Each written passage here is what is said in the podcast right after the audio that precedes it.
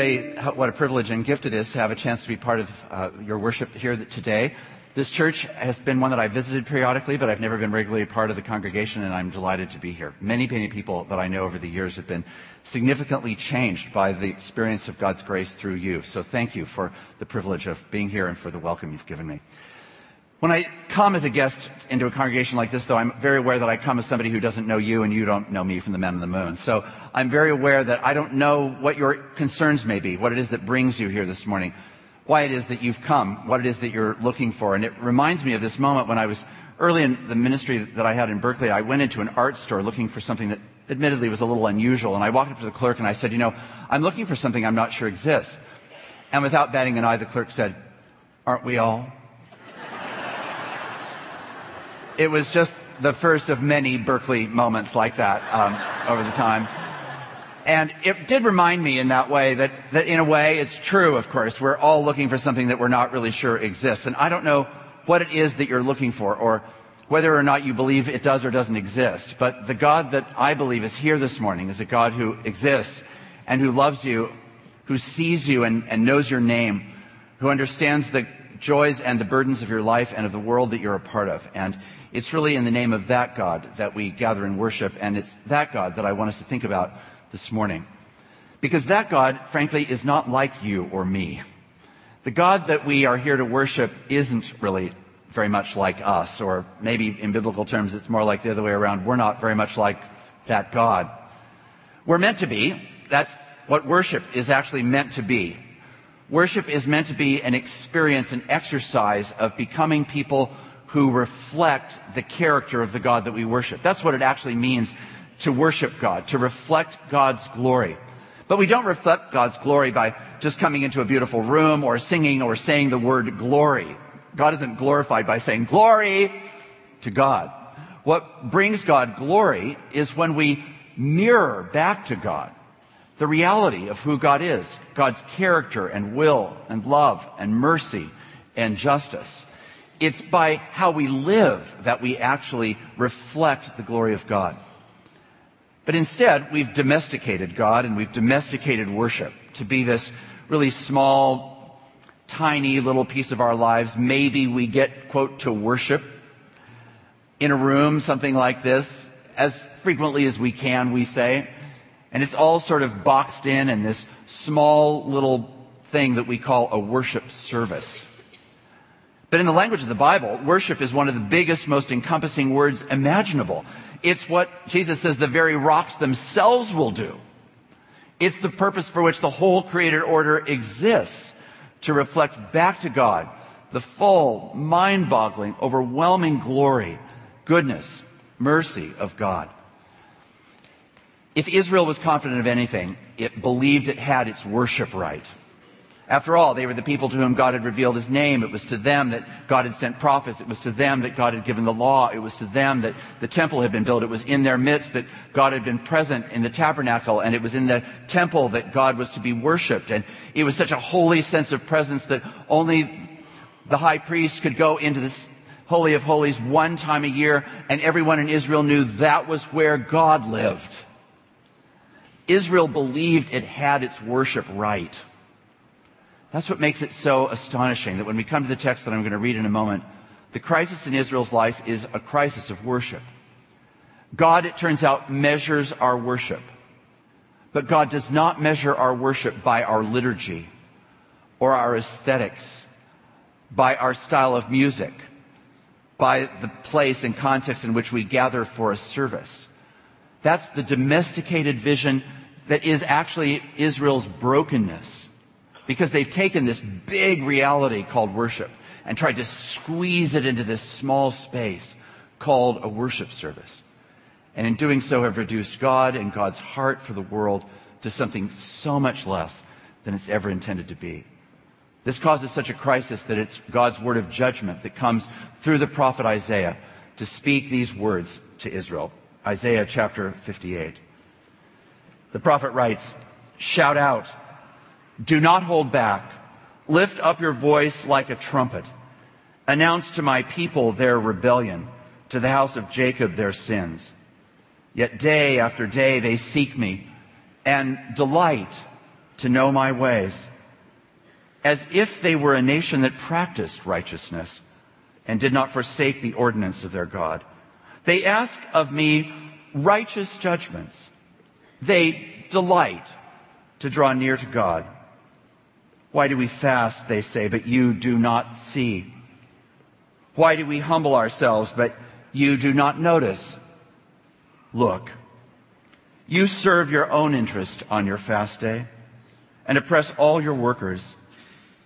Look, you fast only to quarrel and to fight with us and to strike with a wicked fist. Such fasting as you do today will not make your voice heard on high. Is such the fast that I choose? A day to humble oneself? Is it to bow down the head like a bulrush and to lie in sackcloth and ashes? Will you call this a fast, a day acceptable to the Lord?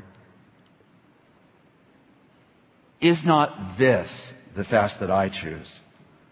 To loose the bonds of injustice, to undo the thongs of the yoke, and to let the oppressed go free, to break every yoke.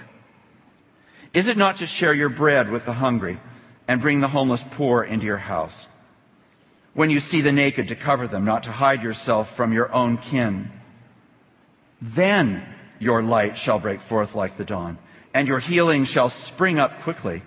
Your vindicator shall go before you. The glory of the Lord shall be your rear guard. Then you shall call, and the Lord will answer. You shall cry for help, and he will say, Here I am. The crisis in Israel's life is that their worship had really become about themselves. The prophet says you practice what we might call as if worship.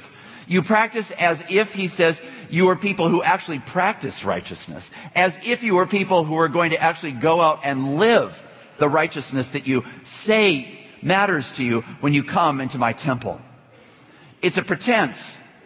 And it's not just that it's disconnected, it's not even about the same thing. Fundamentally, he says your worship is really about you. You do what you can simply to get your own ends. You're not seeking me, you're seeking what I can give you. You're not seeking to honor me, you're seeking what you need and want. And the reality of that is you may have needs and wants, but to call that worship is to actually fail to understand what it is that God is saying is meant to change us from the inside out so that our worship becomes a reflection of the heart of the God that we worship. And if it doesn't do that, if it doesn't start showing up in lives that don't look like they would look otherwise, if it doesn't show up in unexpected acts of love and mercy and justice, if it, if it doesn't show up, in this case, for the most vulnerable, then it doesn't show up as God's peculiar, unexpected love. It shows up that it just really looks a lot like you. It doesn't really look like the God that you worship. And in that sense, it doesn't actually turn out to bring God glory. It just reflects your own self-interest. indicted. That was true for Israel, and it's true for us. It's true for me. How often are our exercises of worship principally really about seeking our own ends? And yet what clearly the prophet Isaiah is trying to say is that God wants to do something new and that to do that we live in a culture that steeps us in the capacity, the desire to pursue ourselves there was a time not long ago when I was speaking at an event which had such bright lights on the stage that I could literally see no one that I was talking to. But what I could see was first a video monitor over here that had a very large image of me. And then over here on the other side, there was another video monitor with another large image of me. And then, of course, there was me. There was me and me and me. I thought this is sort of the postmodern trinity. There's, this is the world that I've always been looking for. This is the world that I was made for, where everyone and everything is all about me all the time. Everyone pays rapt attention to what I say. Everyone's completely absorbed in what I'm interested in. It's all about me all the time. That's the culture that you and I live in. And it's the culture from which our worship both here and the worship that we live in the world is meant to be a daily exercise of turning us from the idolatry of self outward to a God who sees and loves us and the world and calls us to be people who live distinctively because we seek a God who loves us and loves us enough to say, and I want you to share my heart of love for a broken and needy world. A few years ago, when economic times were a bit better, there was an article in the Wall Street Journal about the growing popularity of private jet travel. Everyone knows that in a post 9-11 world that commercial air travel has become a pain. And this article focused in on this one particular gazillionaire who had invented something which gave him the opportunity to be able to fly privately. He said the turning point in his life happened when he was flying from one coast to the other. He said, I was in, of course, in first class. And there was a woman, he said, if you can believe it, who had a baby in business of all things. And he said, that baby cried from one side of the country all the way to the other side of the country. And he said, well, that settled it. I'm never flying commercial again. And then he gave us his mission statement, and this is what he said. Because I realized that the really important thing to me is to exclude from my life anyone who might bum me out. Okay, let's just kind of do a kind of meditation on that for just a moment. Okay, so mission statement goes like this. I've decided that the really important thing in my life is to exclude from my life anyone who might bum me out. Now, in my wonderful pastoral attitude, I read this and thought how disgusting until I, a nanosecond or two later, began to realize that this was echoing in my head with an uncomfortable familiarity an identity that I have to say, if I'm going to tell you the truth about myself, that, that that's true of my life. I do all kinds of things on ordinary days to exclude from my life people who might bum me out. Facebook understood this from the very beginning. It's, it's exactly, it's built in to this sense of I, I totally want to exclude from my life people that I want to exclude. I, I have no problem going, no, thank you. I am made to do that. And we have to admit that where we live is often a story of deciding to exclude from our life people that might bum us out. I live here, not there, because I don't want those people to be here. So I will live here because not those people bum me out, and therefore I'd rather not be bummed out. I join clubs based on people that might not bum me out. I shop in places that are going to make me feel more comfortable because I won't be bummed out by those who bum me out and I can organize what's called my personal sociology, especially if I am a privileged person in the world, I can do all kinds of things to really quite subtly, invisibly exclude from my life people that just might be those that bum me out. And I feel just fine about that.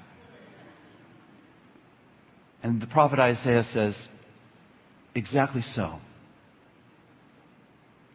because you really left your own devices? You really worship yourself. And the purpose of what God is doing in Israel's life, the purpose of what God is now doing in Jesus Christ, is to deliver us from the small prison of our own selves. I live in a little jail boundaried north, south, east, and west by Mark by the things that Mark wants, the things that Mark sees, the people that Mark cares about. And what a life of worship calls us to is to actually get set free from that. Israel is meant to demonstrate a freedom of an unexpected love beyond their self-interest. And here, the benchmark of worship is no longer that small prison of self-interest. It's actually this unexpected evidence of a love that is the love in the heart and mind of the God revealed to Israel. A God who, whose heart bends with special compassion to the most vulnerable, to the people who are not going to give you anything in return, to the people who are not part of your feeding system that build your career or your portfolio or your self-interest or your happiness. And you do this not as an act of some sort of false heroism, but because you identify in your worship with a God whose love is poured out in unexpected ways to a world in profound need. And we, the people of God who dare to name that God and say that we worship that God, are meant to reflect that love into a world where there's desperate need for exactly that sort of evidence. So do we get that worship is measured? And it's really not measured by what happens in this room. Our worship, Isaiah says, is really measured by how we live in the world, by who we exclude, and by what story that tells about what really matters most to us, about where we are in the process of growing hearts that look more and more like the heart of the God that we worship and less and less simply like my own private personal sociology? Are we prepared to engage with that kind of a God who now, even more intensively in Jesus Christ, has come to demonstrate the significance of just how costly this can be? That in fact it really will be, as Jesus said, a matter of taking up a cross, not because that's sort of, again, an act of heroism, but because actually the process of worshiping God is going to be a process of laying down our lives. That's why Paul says in Philippians 2 that we should have this mind in us that was in Christ Jesus, who though he was in the form of God, did not regard equality with God a prerogative to just hold on to. But instead, he laid it down and became a, a human being. And having suffered, he gave his life for the world. And then he says to us, and you, you who follow me, I call you to do the same. And if you don't find that natural, which by the way you won't, I want to give you a new heart. I want to give you a new mind. I want to give you a new sense of what it means to be alive in the world that's not defined by you, that's not defined by your universe, that actually is being changed by the heart and mind of a God who is going to make all things new. But this will be challenging. One day in my office in Berkeley, when I was still the pastor at First Pres, a knock came to the door and I went to the door and there was this man there who quickly introduced himself and he said he was this very successful, very powerful person who really didn't have time for this conversation, but he'd come by anyway and he just wondered if he could have just a few minutes of my time. I said, well, what's up?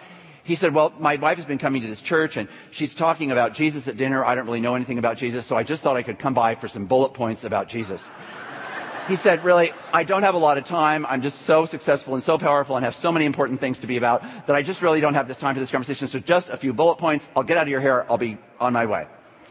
I said, wow, that is really asking a lot. The first thing is, I'm not really so much a bullet points guy. That's kind of not really my style. And the second thing is, if I gave you bullet points and if you really understood the bullet points, it would have a way potentially of seeping into every part of your life and you'd have to rethink your personal power and your success and your career and your money and, and your influence and your family and your children and all of your priorities and all the things that you do with your time. And I'm not really sure that you're up for that. I am not up for that, he said. I just wanted some bullet points about Jesus. I said, oh, I know that. Uh, lots of people want bullet points about lots of things, including Jesus. But the thing is that Jesus bullet points will sort of mess with your life, and I'm not entirely sure that I want to be responsible for undoing your life. I said, you know, you seem like a, a happy, contented person in your own world. He goes, I am. I said, right. So why don't you just change the subject at dinner? I think that might be better. Just talk about something else. Just, you know, have your own little bullet point of alternative subjects at dinner. And you could sort of lay it on the table and have that be the topic instead of Jesus. That might be better. No, he said, no, no, that won't work. How about if I came back for an hour? He said. I said, that's just kind of like a, a large overgrown bullet point, really. I'm not sure that that would help. What about two hours? No, not really. And then finally he said, well, what if I came back for a whole morning? I don't give anybody a whole morning, he said. Yeah, I kind of had that impression. That was probably true. So he came for a morning. As far as I could see, nothing happened at all. There was no spiritual hunger in him. He was quite content in his personal universe. And he came back for another morning. Same contented space, another morning, same space. It didn't seem to me that this kind of routine was really going anywhere, actually. He told me several times not to expect him in church, so I certainly didn't, but it meant that I was shocked the Sunday when suddenly there he was in the third pew. I thought, wow, dinner must have gotten really awkward by this stage. so there he was, and I had, was looking for the opportunity to talk with him after the service, and he came up to me and he began to tell me something, and then he just sort of collapsed in my arms in tears. I thought, oh my gosh, this is really serious. What's happened? I thought something maybe was up with their kids. I didn't know what was happening. And he eventually said, well, I don't even know what happened, but but I was in this other town and I, you know, I like buildings and I had that interest in this one building. It happened to be a church, but you know that I don't like churches. So, but I went into this building and I just sat in this building just by myself and I don't know what happened, but I guess I think, and then he just burst into tears again. I think that God just showed up. I said, oh, this is going to get messy. Maybe that is actually what happened. And if it is, remember I said it was going to change everything. Yeah, he said, I remember that. That's why I'm crying. yeah, I can understand that, I said. Now, five or six years later, he's the same person in his office and family and community. But by God's grace, he is increasingly a new and different person. And it has been seeping its way into every part of his life. And he does see his work and his money and his power and his time and his family and the world in a different way. It's a trajectory that's called being a living disciple. You as a church are committed to becoming serious disciples. The world in this part of the world and around the globe needs you and every congregation to be a, an embodiment not of as if worship, but of real worship. Of worship that doesn't look like you. LA doesn't need you to be you. LA needs you to be Christ's ambassadors in the world in the way that you distinctly can be. But not you seeking your own ends, but you giving yourselves to the interests of others out of a heart that's reshaped by the reality of a God who loves you and wants to love the world through you. This emphasis, this outreach Sunday and now in the years to come about adoptive children and children in foster care is to give you an opportunity uh, among the other things that you're doing to now think really in a very riveted way. Are we prepared to give ourselves? Not in a way that's simply about our interests, but about the genuine interests and needs of these children because the God that we worship says, I see those children. I was so struck this morning in the baptism as, as I was watching these parents hold their babies. I remember when we were holding our babies. The amazing attentiveness, seeing them. They're not just any child, they're, they're this child, they're this particular child. The children that are in the foster care system probably have no one that looks on them for a moment like that. No wonder they're children in such need. That no one has them so much in their sights that there isn't a chance that they're going to be missed. That they're going to fall through some sort of cracks.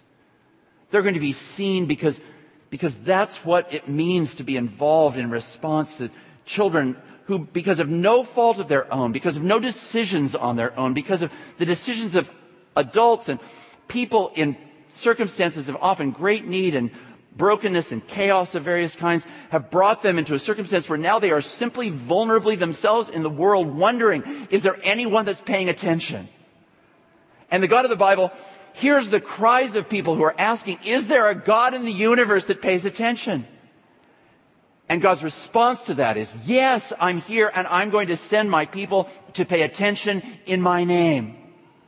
And therefore you need to attend to the things that I attend to. And I see those children, the 35,000 children in LA County that are in some way or another in the foster care system, the 1,400 children that are actually available right now today to possibly be invited into a home, that would be an extraordinary act of love. But it doesn't come from your heart first. It comes from the heart of a God who will never blink in relationship to those children, who sees them even today, right at this moment. And you are invited to think, to pray, to ponder. Could my worship lead me to a new way of understanding family? Could it enlarge my vision and priorities that are about more than a family that fits my sociology? Could I dare to believe that the God I worship is a God who's making a new family? A family of people of every tribe and tongue and nation, a family of people that are, that are broken in need of being found and loved and forgiven and, and rescued. And all of that is, is what you're being invited to consider and ponder and pray about, and perhaps for some of you to actually do, to actually enact. You see, the language, interestingly, of worship is not, do you believe in a God of compassion and justice? It's, will you act justly and compassionately in the world. That's the language to which Isaiah turns. Is not this the fast that I choose? To loose the bonds of injustice, to undo the thongs of the yoke, to let the oppressed go free. These are not passive words about, let me think about the oppressed. Let me think about, this is what Presbyterians do. We're really good. We, we think if we say something or have thought something, we've done something. It's a kind of Presbyterian disease. It was also a disease for Israel. Here, the prophet says, no, what you're called to is actually to do something. What are you called to do? You're all called, if you are disciples of Christ, to, to do something that dis- demonstrates your worship in the world. Will you allow that to be transformative? That's what's the trajectory of your life. That's where all this is meant to be headed. LA desperately needs the Bel Air Presbyterian Church to be a community of authentic worshipers who are about the God that they worship, not just about an affirmation of their own sociology, their own identity, their own personal inner need for God's love and grace and mercy. As important as all that is, God has so much more to give than just that. God wants to lavish a grace, an unexpected grace, through you on the world. There was a woman I met a number of years ago who had had a very challenging life, and circumstances had led her to a particular moment where she was in a kind of encounter group where there was an exercise that involved it was called a lifeboat exercise, and everyone was given five popsicle sticks. You stood in a circle of 25 people, and you were to distribute your popsicle sticks around the circle as each person went to everyone else around the circle and said, either I choose you, and you gave them a popsicle stick, or you looked them in the face and you said, I do not choose you. This was supposed to somehow instill something what it did in this woman's life at the end of the exercise was to give her a crushing blow of empty hands where no one had said to her, I choose you. This brought her into a clinical depression a season of extraordinary darkness, of crush, a crushing sense that the legacy that she brought into that moment from her past, combined with these events, just ended up being combustible and incredibly destructive. There was a period of time, a couple years after she had begun to reemerge from this really, really dark time. She came onto our church staff. She was just working a few hours a day just to be in social relationship again. She had become so isolated she eventually told the story to a small group that we were having as a staff. And in that group, she told the story. The people that were in the group were incredibly responsive and supportive of, to her. And the circle of prayer that surrounded her was very meaningful. We went on our way in the course of the morning. We went to our, had our little staff lunch and we happened to be, as a little group, walking back from our lunch together to her office. And we were standing outside her office. And unbeknownst to us, something had happened while we were gone. And, and as she opened up her office door, Suddenly she stood at the door and we were surrounding her when she opened the door to see that there were now thousands of popsicle sticks that had been dumped all over her office. It was one of the most breathtaking experiences of God's grace that I think I've ever actually seen physically. It was like somebody got it and heard it at a depth that that no word could actually convey. They had done something to symbolize in this case that her life was not only chosen, but it was chosen lavishly and generously, extravagantly, because that's the character of the love of God that we, that we know. And the story of her life has now been a story of, of coming to a place now of giving her life away for, to others in the most generous hearted way because she's experienced the lavish love of God. It was for her, but it was for more than her. The call to adopt children, to become a foster care home, is a call to practice giving away lots and lots of popsicle sticks. In a lavish, unexpected act of generous grace, of just seeing and really hearing people's stories who believe that nobody's seen them and nobody's chosen them until you do. And in the context of that, their lives can be forever changed. I think of a guy who I met who had come to the First Presbyterian Church of Berkeley. He had really dramatic flames of, and tattoos that came up to his high cheekbones. And he was a dramatic, wonderful guy, and I, I looked forward to the opportunity to chat with him. One day we ran into each other early one morning. He was explaining his story. He said, I've been a traveling musician. I've lived really all over the, the world traveling, but now I'm back in school. I'm trying to figure out who I am and what my life is about. I had really put questions of, of meaning to the side. I'm now back thinking about it again. It's caused me to start coming to church. I go to some churches, I hear about Jesus, but I hear very little about the world. I go to other churches and I hear a lot about the world, but very little about Jesus. I, I know that, that I, at your church I hear a lot about Jesus and a lot about the world but what I want to know is this. He said, basically, people like me were a dime a dozen. I could, within a quarter mile of here, find 150 people that are basically like me. I don't need more people like me in my life. What I am wondering, he said, is if I hang out at your church, will I meet people that are actually like Jesus? Well, now there's a question. That's what LA needs you to be. People that are becoming like Jesus. None of us have arrived but it's meant to be an enacted reality. Early one morning, I was getting on an airplane to fly from the Bay Area down to Los Angeles, and it was a six o'clock flight, usually a flight just with business travelers. It's uncommon to see an 85 year old lady on the aisle that I was happening to get into, and I was working on a book called The Dangerous Act of Loving Your Neighbor. It had been a really, really hard project for a bunch of reasons, and I had the manuscript in my hands. And as I reached across her, I put my case down and I put my, the manuscript on top of it and my case up above, and then I slid into the aisle. And I could, as I began to put on my seatbelt and adjust to the plane for a moment, I could just feel by the way she was sort of moving in the seat that she was going to be a, a talker. and I, I really wasn't feeling very much like I wanted to talk right at that moment. And, and so I sat there just hoping that maybe I was wrong. And she kept wringing her hands and she said, you know, you know, I just would like to ask you some questions about those papers. These papers, I said. Yeah, yeah, those, those papers. She said, are, are those your papers? Um, yeah, yeah, they're, they're my papers. Does that mean that you, you wrote those papers? Um, yeah, yeah, that's what it means. She said, um, she said, what are those papers about? I thought, well, they're about what to do with annoying people at six o'clock in the morning who, who just interrupt your life when all you want to do is sort of sit in your little cocoon on the plane.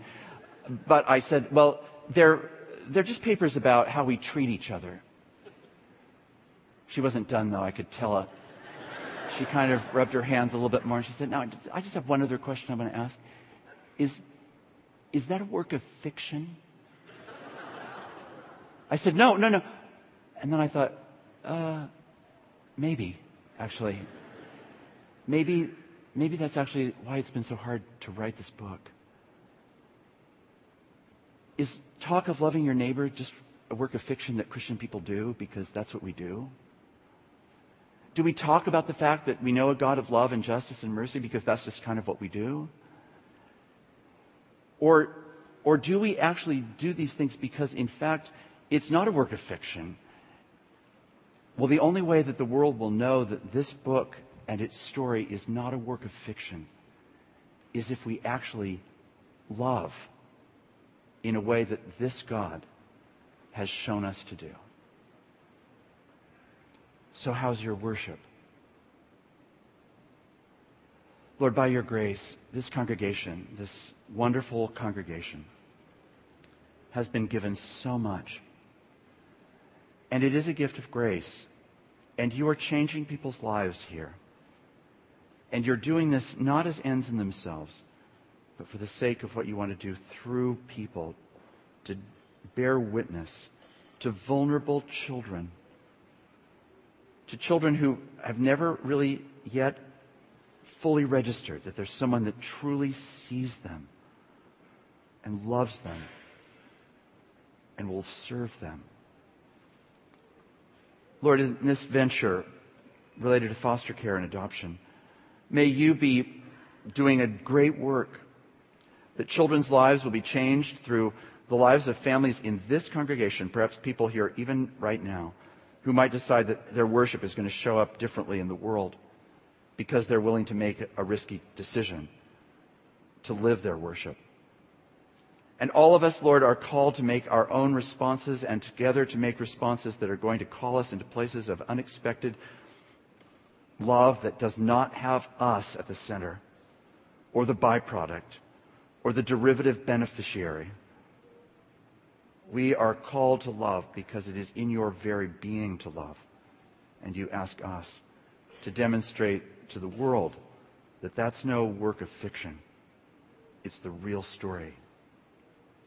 To the glory of your great name we pray.